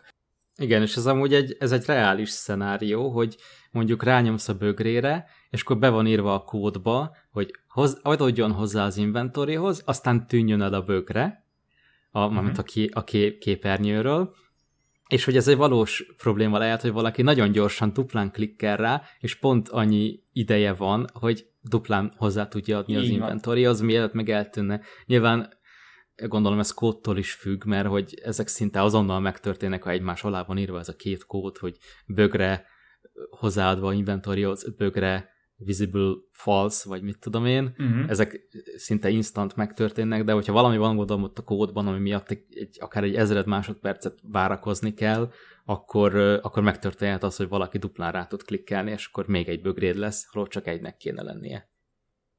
Amikor elkezdted, még az egyetem, illetve amikor ugye újra fölvetted, hogy álltál a programozás kérdéshez, hogy mennyire értettél hozzá, és mennyire kellett volna, vagy kellett értened hozzához, hogy ezt megcsináld, vagy hatékonyan csináld, vagy adott esetben mennyire szenvedtél vele? Na, ez, ez is megint egy nagyon jó kérdés. Amikor ugye a leges-leges legelső kis point and click kezdeményemet elkészítettem, akkor én így semmit nem tudtam tulajdonképpen programozni, ez így teljesen távol állt tőlem. Az volt a szerencsém, hogy egy olyan engine-nel készítettem el azt a játékot, ami kimondottan point-and-click játékok készítésére van kifejlesztve. Ez az Adventure Game Studio nevű szoftver, ami akkoriban, amikor csináltam azt a legelső kezdeményezést, a 2.72-es verziónál járt, amiben volt egy olyan egyszerűsítés, hogy nem kellett programoznod, hanem kvázi egy ilyen listából kiválaszthattad magadnak a parancsot, amit akartál csinálni, akkor felugrott egy ablak, és akkor ott ki tudtál választani dolgokat. Tehát például volt egy olyan, hogy, hogy beszéljen a karakter, akkor az a say parancs, felugrott az ablak, és akkor kiválasztottad a neked kellő karaktert, az alatta lévő kis szövegdobozba beírtad, hogy mit mondjon, és akkor mit tudom, még be tudtál egy-két dolgot állítani, hogy előtte legyen egy kis várakozás, vagy miután beszélt, utána legyen egy kis várakozás, stb. És akkor ezeket így tudtad egymás után rakosgatni ezeket a előre kiválasztható dolgokat. Úgy mondanám, hogy ez a, a visual scripting előtti visual scripting, amikor ugye nem kell programoznod semmit, hanem összekötögeted a neked szükséges dolgokat, és kiválasztod, ami neked kell, tulajdonképpen most ilyen furán körbeírva a dolgot. Viszont az volt a nagyon király benne, hogy ha ezt így kiválasztgattad a neked kellő dolgokat, akkor alatta kiírta, hogy egyébként ez hogy néz neki, hogyha te ezt egy programkódba írtad volna le. És nagyon hamar eljött az az idő, hogy szükségem volt, tehát hogy le kellett váltani ezt, a, ezt az előre kiválaszthatós dolgot, mert összetettebb dolgokat már nem tudtál vele megoldani, tehát, hogyha ki akartál, nem tudom, nyitni egy ajtót, ami előtte zárva volt, és ha rárakod a kulcsot, akkor ugye legyen utána már nyitva, akkor ahhoz kell egy változó, változókat nem lehetett ezzel a kiválasztós dolgokkal művelni, mm-hmm. úgyhogy akkor az embernek muszáj volt valahogyan ö, megtanulnia azt, hogy ezt programkódba hogy kell leírni.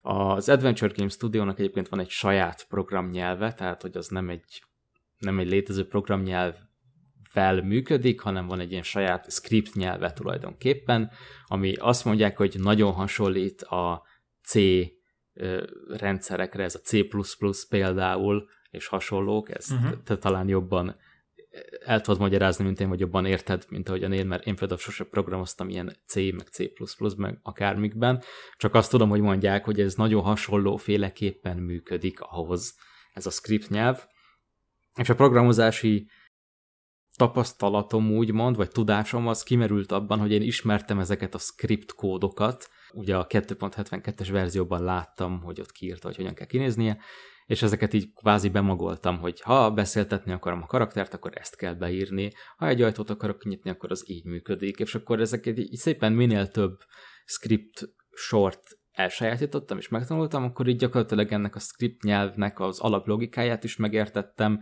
meg lett egy ilyen, nem tudom, létezik-e ilyen kifejezés, hogy programnyelv szókincs, vagy nem tudom micsoda, tehát hogy ez uh-huh. egy ilyen bőbb valami lett ebben a script nyelvben, úgyhogy szinte bármit meg tudtam vele csinálni, amire szükségem volt, de nyilván a Falcon Cityhez azért volt szükségem sokkal összetettebb dolgokra is, tehát amihez már nem elég az, hogy be vannak magolva ezek az előre legyártott programkódok, vagy ezek az előre kitalált sorok, hogy bizonyos szituációkban melyiket kell használni, hanem már egy kicsit jobban bele kellett ásni magamat abba, hogy hogyan működik ez az egész.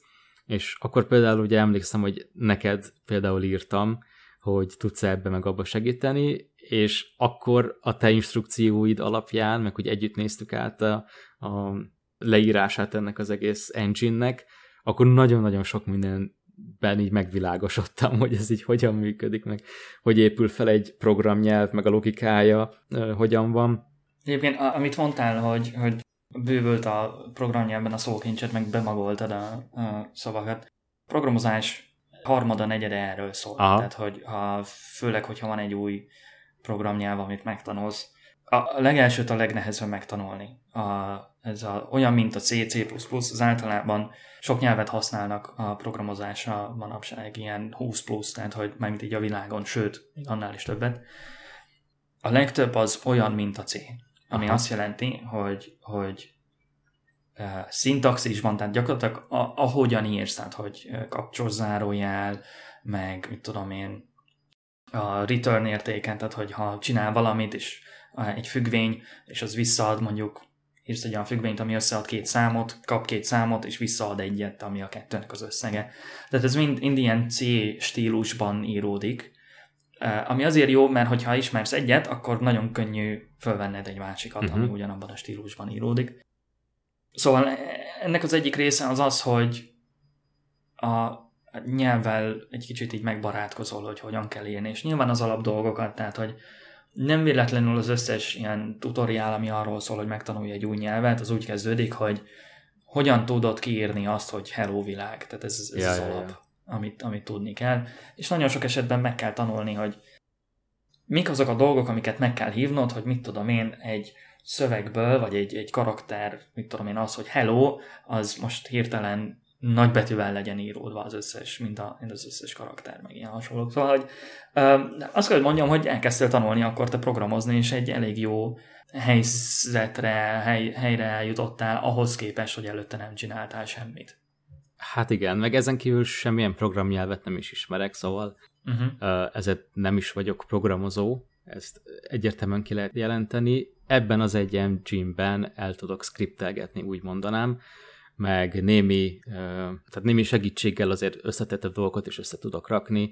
Uh-huh. Egyébként a, a Falcon City az sok szempontból a kód sokkal-sokkal bonyolultabb, mint ami ennek tűnik, bár gondolom ez minden játéknál így van, hogy, uh-huh. hogy nagyon egyszerűnek tűnik, de hogy mögötte egy olyan bonyolult kód van, mert fel kell készíteni minden esetőségre a kódot, hogy, hogy ne akadjanak össze például változók mostanában az Elden Ring-el játszom, és abban vannak ugye ilyen questline-ok, hogy különböző karaktereknek, NPC-knek ha segítesz, akkor később újra találkozol velük. De ha a két karakter ugyanazon a helyszínen van, ha mindkettőnek segítettél, és azok egyébként rühellik egymást, akkor már úgy fogsz találkozni velük, hogy egyik él, a másik az meg már meg van halva, és hogy ezt így leprogramozni, hogy felkészíted a kódot, hogy oké, okay, de az a karakter csak akkor halljon meg, ha te továbbvitted a questline-t, és csak akkor, ha a másiknak is továbbvitted a questline-t, és mind a kettő találkozik ott, és ha meg egyik sincs ott, akkor ne történjen semmi, és hogy ez, ezt mind le kell tudnod úgy programozni, hogy ezek ne akadjanak össze, és ne okozzanak semmilyen hibát.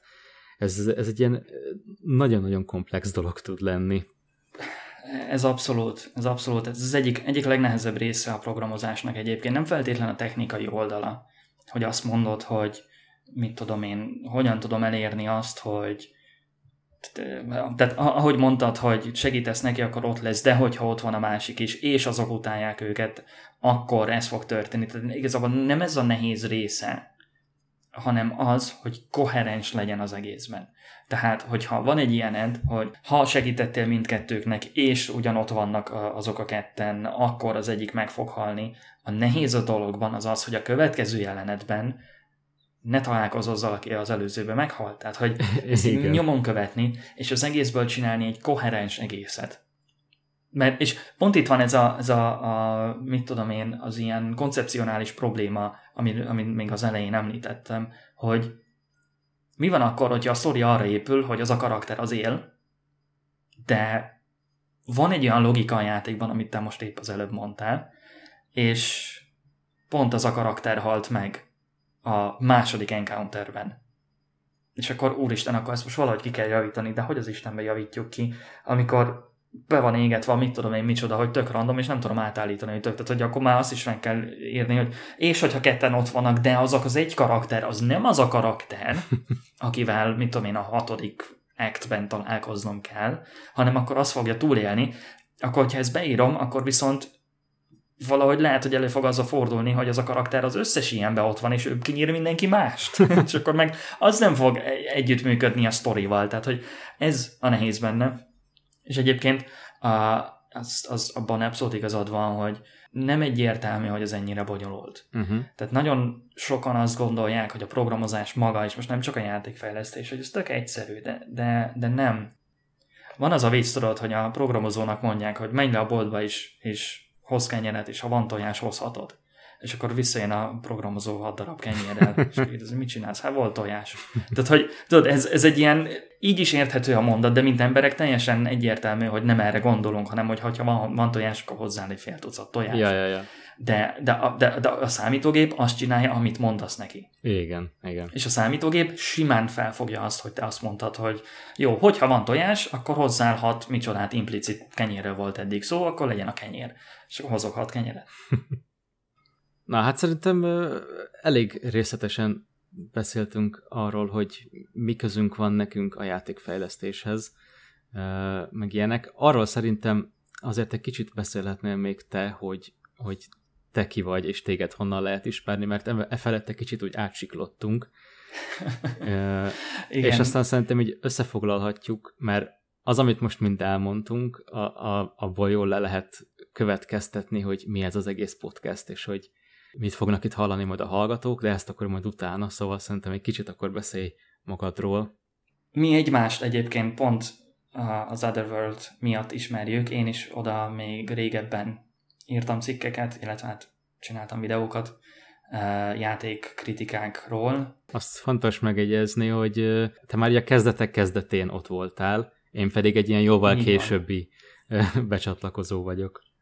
Uh, igen, tehát hogy én, én még 2000 tízes évek környékén, de aztán um, a, én ott kikerültem a csapatból mindenféle uh, okok miatt, leginkább nem volt rá időm, inkább a munkára fókuszáltam és, és, és hasonló. De amikor, és kicsit később... Bocsi, csak még egyet kérdezek, aztán hagylak beszélni, hogy amikor te bekerültél, akkor még szöveges uh, cikkek voltak, ugye? Tehát ez, ezt kevesen tudják, hogy az Otherworld először írott formátum volt, és később vált ebbe a a videós formában, amit ma ismerünk róla. Úgyhogy te tényleg egy ilyen ős, ős tag vagy.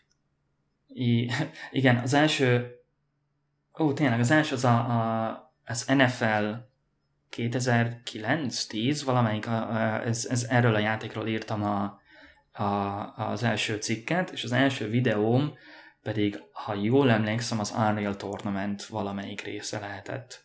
Wow. Eh, amiről, amiről csináltam. Szóval nem, nem mai dolgok, de a lényeg a lényeg, hogy én utána uh, ott hagytam, mert nem nagyon volt rá időm, és akkor kicsit később, kicsit évekkel később visszacsatlakoztam uh, megint egy kevés időre, amikor uh, hát besegítettem táborokba, talán egy-két videót is csináltam, aztán Uh, utána megint inkább másra fókuszáltam, és ott hagytam, de hogy itt ismertelek meg például téged. Igen, hát te körülbelül akkor jöttél vissza, amikor én oda kerültem. Uh-huh. Nagyjából. Igen. Én supportosként dolgoztam, és megtanultam programozni. Én voltam egyetemen, de az egyetemet ott hagytam, ehelyett inkább munka és saját magam tanítottam magamat gyakorlatilag mindenféle ilyen YouTube-os kurzusokon, udemy kurzusokon, uh-huh. um, könyveket olvastam rengeteget a, magáról a programozásról.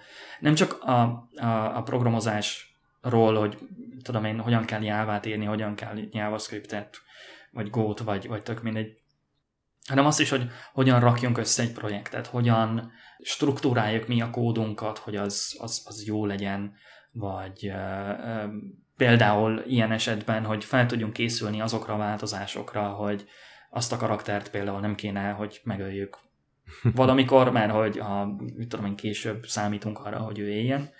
Rengeteg konferencia előadást néztem, szerintem lassan elérem az ezer órányit, tehát hogy, hogy ilyen programozók per mit tudom én, architektek, per QA-sek, per nagyon sok, tehát ilyen szakmában lévő emberek kiállnak egy pódiumra, és egy ilyen 45 50-60 percben beszélnek valamiről, és rengeteget megnéztem, konkrétan tegnap is kettőt, tehát hogy engem ez, ez, a része, ez a része engem nagyon érdekel, illetve a játékokról is, tehát hogy a játékok nem feltétlen az, hogy, hogy beszéljünk a, mit tudom én, a Rayman Legendsről, hogy ez egy milyen jó ezt a játékot játszani, meg nem tudom, hanem inkább arról, hogy a Doomnak a zenéje az hogy készült. Vagy a Stardew Valley-nek a, mi a története, vagy mit tudom én, a Subnautica nak a, a design, tehát hogy onnantól kezdve, vagy az Astronérnek, hogy az elejétől indulva, mi volt az elképzelés, me, milyen irányba mentek, mi lett a vége, a, a, mit tervezett az előadó, vagy előadó, mit tervezett a kreátor, vagy maga mondjuk a stúdió. Rengeteg ilyet néztem. Kicsit megpróbáltam én is a játékfejlesztést, őszintén. Kipróbáltam a, a Unity Engine-t, kipróbáltam a Godot Engine-t valamilyen szinten, illetve kipróbáltam azt is, hogy milyen az, amikor nem használok egy engine-t, hanem valami sokkal kevesebbet, egy szinten lejjebb, mint amit uh-huh. a, mhm. mondjuk egy Unity használ. Tehát inkább úgy tudnám elmondani, hogy amíg a Unity-ben annyi hozzáadni egy valamit a, a játékba, hogy behúzom az editorból a, a színbe, addig mondjuk én ezt mind kódból csináltam volna. Uh-huh, uh-huh. Csináltam is, nem ment jól. Nem véletlenül jó a, a Unity, meg az Unreal, meg az összes többi. Na, azt, azt mondd meg nekem akkor, hogy van bármi olyanod, amit ha nem is fejeztél be, de úgy nagyjából egy ilyen, most játékra gondolok elsősorban, hogy valami játék, ami így kipróbálható, működőképes, élvezhető, tehát hogy amit így tudnám mondjuk mutatni valakinek, most nyilván podcastben ezt nem tudod átadni, hogy mi hogyan néz ki, meg hogyan működik, de hogy létezik egyáltalán valami ilyesmit. Nem létezik, mert hogy abban a pillanatban, hogy elkezdett valami nagyon nehéz lenni, én inkább feladtam, de az egyik, ami ilyen, nem számomra nagyon vicces volt, Unity-ben csináltam egy Flappy Bird klont, ahol ugye a Flappy Birdnek az a lényege, hogy van ez a madár, és mindig esik le, és hogyha rá kattintok, vagy, vagy érintek a képernyőre, akkor egy kicsit ugrik, uh-huh. vagy hát kicsit felrepül, és az a cél, hogy ilyen uh, csövek között kell átugrani, vagy átrepülni, ami különböző magasságban vannak, uh, és nagyon nehéz. És én annyit csináltam, hogy jó volt egy madár, ami, ami ezt csinálta, a fizika hatott rá, stb. stb. Csak a csövek helyett ilyen holdakat raktam be, mert hogy találtam ilyen hold sprite-ot, és akkor mondom, jaj, de jó, akkor nem cső lesz, hanem ilyen gömb valami. és uh, megcsináltam azt, hogyha hozzáér, akkor vége a játéknak, illetve hogy átmegy a kettő között, akkor kap egy pontot. De itt, itt elkezdtem bemenni a, a, a programozói, a struktúrájuk meg a kódot dologba, és itt elvesztem benne, úgyhogy az egészet visszacsináltam, és valahogy, amiközben ezt játszottam vele, fizikai objektumot csináltam ebből a holdból, és beállítottam, hogy ha ütközik vele ez a madár, akkor nem vége van a játéknak, hanem visszapattan róla. Aha. És igazából átírtam azt, hogy ne, nem akkor van vége a játéknak, hogyha, hogyha hozzáérek, hanem akkor van vége a játéknak, hogyha a madár kikerül a képernyőről. És valamiért így eljátszogattam vele, egy 20-30 perc, semmi értelme nem volt, de hogy vagy 20-30 percig így eljátszogattam vele, hogy próbáltam a madarat hogy átreptetni a holdak között, de hát néha csak hozzáérek, és akkor elkezd össze-vissza pattogni, mint egy flipperben gyakorlatilag ez a és próbált. Szóval, hogy ez, ennek megvan a kódja valahol de nem mondanám azt, hogy ez egy olyan dolog, amit szívesen tudod, így megmutatok, vagy hmm. ami, ami, ami jó lehet. Pedig ez egyébként tök, tök érdekes, hogy ez a koncepció, hogy, hogy van ez az alap mindenki által ismert Flappy Bird koncepció, és hogy ebbe egy ilyen apró változtatást beleteszel, és egy teljesen más játékélményt tudsz belőle kihozni a végén. Szóval szerintem egy ilyen tök izgalmas dolog, és nem feltétlenül érdemes ezt ilyenkor elengedni. Ezt hívják egyébként modolásnak általában. ja, végül is. Uh, így, készült, így készült amúgy a Team Fortress is, uh, a Half-Life-ot modolták arra, így készült a Daisy, ami az Arma 2-t modolták, így készült a PlayerUnknown's Battleground is, ami azt hiszem ugyancsak az Arma 2 vagy Arma 3 volt talán, amit, hmm, valamelyik Arma. Amit, amit modoltak. Mindegy, igazad van, hogy a játékfejlesztésnek egyébként ez a, az egyik amit én legalábbis észrevettem, és nem csak a játékfejlesztés, maga a fejlesztés, az, hogyha te valami, valami alkalmazást kitalálsz, azt általában el lehet mondani úgy, hogy össze lehet foglalni úgy, hogy olyan, mint a valami, csak különbség. Uh-huh. Tehát e, e, ez a játék is olyan, mint a Flappy Bird, csak a helyet, hogy vége a játéknak, amikor hozzáérsz a csőhöz, körök vannak, és igazából pinballként működnek, és akkor van vége a játéknak, hogyha kiesel a pályáról. Igen, igen a jövőre nézve tervbe van nekem az, hogy talán ahogy te is, nem is azt mondom, hogy Steamre kirakni, de mondjuk itch felrakni egy játékot, és azt mondani, hogy ez most kész van. Mert nekem is, nekem is ez a, a, az egyik problémám amúgy, hogy visszanézek a, az ösvényre, amit bejártam, és rengeteg szemetet látok ott eldobva, hogy gyakorlatilag projektek, amiket lehet el se kezdtem. Tehát ez a, ez a podcast is egyébként, most így visszanéztem egy kicsit a beszélgetést, tavaly júniusban már írtunk róla, és tavaly júniusban Igen. már elkészültek az első Google Drive-os vagy Google Docs-os eh, doksik, amiről erről beszéltünk, de hogy az előtt szerintem egy ilyen két-három hónappal már, már, már beszélgettünk róla. Hát igen, már élőbe szóba jött, és én is visszanéztem ezt a beszélgetést, hogy tavaly, tavaly nyáron írtál, és akkor már úgy írtad, hogy visszatérve erre a podcast témára, amit el kéne így indítani. Van, szóval, hogy igen, erről már volt szó egy ideje. Arra vagyok kíváncsi, mert hogy csak egy icipici visszacsatolás, hogy ugye mondtam, hogy nálam is ez a probléma, hogy elhagyom magam mögött a dolgokat, és vissza kell nyúlni, és nagyon nehezen találom meg a motivációt.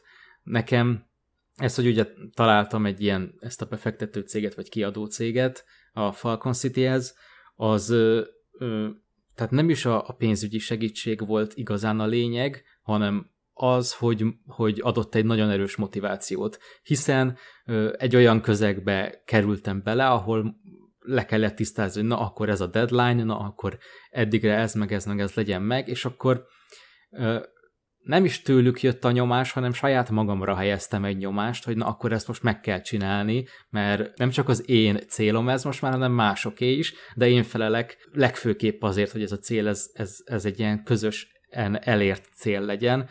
Úgyhogy ez egy motivációt adott nekem, egy ilyen drive-ot, hogy na akkor most ezt be kell fejezni, és, és így sikerült igazából befejezni. Ha visszagondolok, hogy uh-huh. nem mm, lett volna meg ez a megegyezés ezzel a céggel, akkor, akkor hát megmerem, megmerem tippelni azt, hogy lehet, hogy még most se lenne kész a játék, mert egyszerűen magamat nem tudom úgy motiválni, vagy nem, nem eléggé tudom magamat motiválni ahhoz, hogy tényleg akkor beletegyem minden szabad időmet abba a projektbe.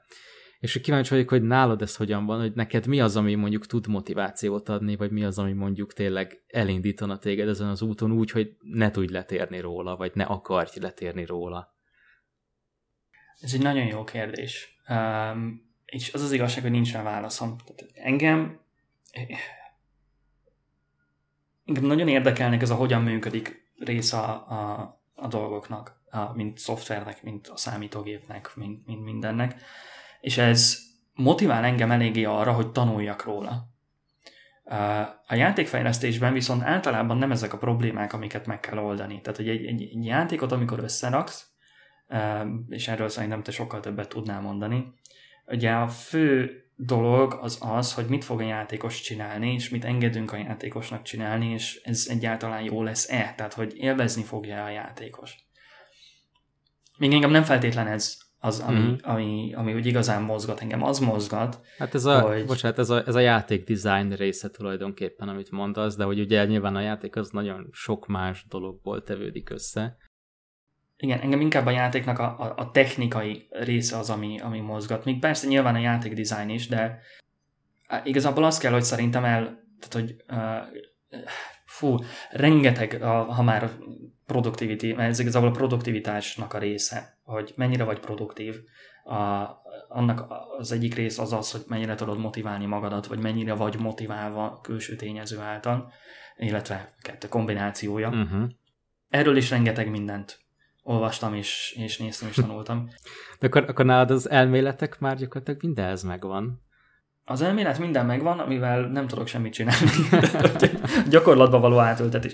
De egyébként annyi, annyit, annyit akarok erre mondani, hogy mint fejlesztő a karrieremnek az egyik legjobb löketet az adta, hogy volt egy másfél évem, amikor ráfokuszáltam egy darab nyelvre, egy, egy nyelv, amit nulláról megtanultam, ami jó, oké, az már a harmadik vagy negyedik volt, de hogy nem, nem volt az, hogy, hogy mint, mint a kis goblin, tudod, aki megy a, megy a városban is lát valami, mit tudom én, fényes valamit, és akkor úgy, ú, inkább akkor azt viszem, vagy, vagy tudod, és akkor ú, ott van egy másik, akkor inkább egy évig, másfél évig, pontosan nem tudom, ráfókuszáltam, és csak azzal foglalkoztam, és nem érdekelt más hazugság. Érdekelt más, de, de megálltam azt, hogy, hogy uh, én arra a másra rárepüljek. Uh-huh. És szerintem itt is ez van, hogy kell egy, elhatározás, hogy én erre az egy dologra fogok fókuszálni, de olyan, olyan mértékben is uh, szerintem én ezt meg is fogom lépni, hogy kiválasztani azt, hogy nem az, hogy a játékfejlesztésre fókuszálni, mert az nem elég, mert az akkor nem, ugrálok. Az nem, az nem, az nem. Hanem játékfejlesztés mondjuk Unity-vel, vagy játékfejlesztés Godot-val, vagy játékfejlesztés, vagy, vagy hogy uh, játékfejlesztés ezzel az engine-nel, és azzal a céllal, hogy mondjuk egy hónap múlva legyen az ittsen uh, datáljon, amilyen Steam-szerű oldal, uh, valami fel tudjam, és nem az, hogy bocsi, hogy nem jelent meg, hanem hogy konkrétan egy játszható verziója annak a valaminek. Én lehet, hogy tovább mennék még ennél. Mesélj. Uh, tehát, hogy most azt látom rajtad, hogy neked az a célod, hogy legyen valami. Uh-huh. Uh, és akkor ezt leszűkíted arra, hogy legyen valami valahol. Legyen valami valahol valamikor de lehet, hogy le kéne ezt szűkíteni, hogy mi az a valami. Tehát, hogy uh-huh. kitalálni egy koncepciót, kitalálni egy projektet, és akkor amellett elköteleződni. Mert ebben még azért benne van az a veszély, hogy jó, de mi legyen az a valami, hát jó, akkor legyen az a Flappy mm. Bird-szerű dolog, és akkor rájössz, hogy hát igazából ez nem elég, minden, inkább a másikat sem, az is jó lesz, van még időm, mit tudom én. Tehát, hogy inkább lehet, hogy projekt alapon kéne gondolkodni, Aha. Legalábbis én, nekem ez lehet, hogy jobban működne, nem tudom, lehet, hogy nálad nem, de hogy én például így, így szeretek inkább gondolkodni, hogy, hogy hol fog megjelenni, nem olyan fontos, hogy milyen engine-nel csinálom, az már igazából személyes preferencia, de hogyha egy projekt uh-huh. köré rendeződsz el, akkor, és amellett köteleződsz el, akkor talán sokkal nehezebben ugrasz át egy másikra, vagy esel ki belőle. Legalább nálam ez így működne szerintem egy kicsit, kicsit most felidézted bennem a nagyvállalati ö, rendszereket, a, vagyis hát a nagyvállalati szituációt, amikor ilyen célokat kell kitűzni az évre, vagy a, mit tudom, negyed évre, és akkor ennek smart goalnak kell lennie, hogy, hogy ugye specifikus, mérhető, elvégezhető releváns és időhöz kötött ez a SMART, Specific Measurable Actionable Relevant Time Bound. Aha. És ez a, most egyébként, tehát, hogy konkrétan ezt mondtad el, hogy nem elég azt mondani, ami, ami egyébként tök jó, tehát, hogy nem elég azt mondani, hogy valamit valamikorra valahova kiteszek, mert az egy, egy, egy ilyen felhő, hogy jó, jó, jó, rendben, igen, én is végül is valamit valamikor majd valahol csinálni fogok, vagy valameddig, ugye? Igen, igen, igen. ugye abszolút, abszolút igazad van. Jó, uh, szerintem beszéljünk egy kicsit a jövőről, hogy ki mit tervez. Én úgy tervezem, hogy ebben az irányba akarok lépni, uh-huh. uh, és, én, és én úgy tervezem egy kicsit erről a podcastről. Én, mint fejlesztő, több évnyi tapasztalattal igazából dolgozom, és, és uh, rendben van, hogy webfejlesztő, de igazából nagyon sok helyre belenyúltam, és nagyon sok helybe már belelátok, pont azért, mert nem bírok magammal, és érdekel, és utána járok. Te, mint 3D grafikus, akinek már van a tarsajában egy Steam-en release játék, megint csak link a descriptionben. Ó, köszönöm. Ezt a podcastet nagyjából ebben a tematikában, mint amit most is vittünk, programozás, modellezés, játékfejlesztés, illetve a játékok, illetve a filmek, tehát hogy ez nyilván nem skatojázzuk be magunkat, de hogy nagyjából ebben a világban visszük tovább. Igen, a, ami szerintem fontos észrevétel lehet, hogy tematika szempontjából kevésbé kötjük meg magunkat, ami viszont szerintem egy ilyen nagyon fontos dolog, az egy ilyen alapkérdés, ami végig fog menni az egész podcasten, és ez a hogyan működik, amit így kvázi bármire rá lehet húzni, és szerintem ez egy ilyen visszatérő dolog lesz, ami, amire nem biztos, hogy mindig mi fogunk tudni választ adni, hogy hogyan működik, lehet, hogy mi tesszük fel ezt a kérdést, de hogy tudunk róla beszélni, és ez az, ami mindkettőnket eléggé érdekel, hogy valami hogyan működik. Azt hiszem már egy pár példát most mondtunk itt a, a, Igen. az elmúlt időkben. Lehet, hogy egy kicsit kapkodva, de szintén első adásnak azt mondom elmegy. De igen, ezt, ezt köszönöm szépen, hogy hozzátetted. Abszolút az a, az a, ami minket mozgat, hogy értsük meg a világot, amiben vagyunk, és szerintem ez, ez, ez menni is fog.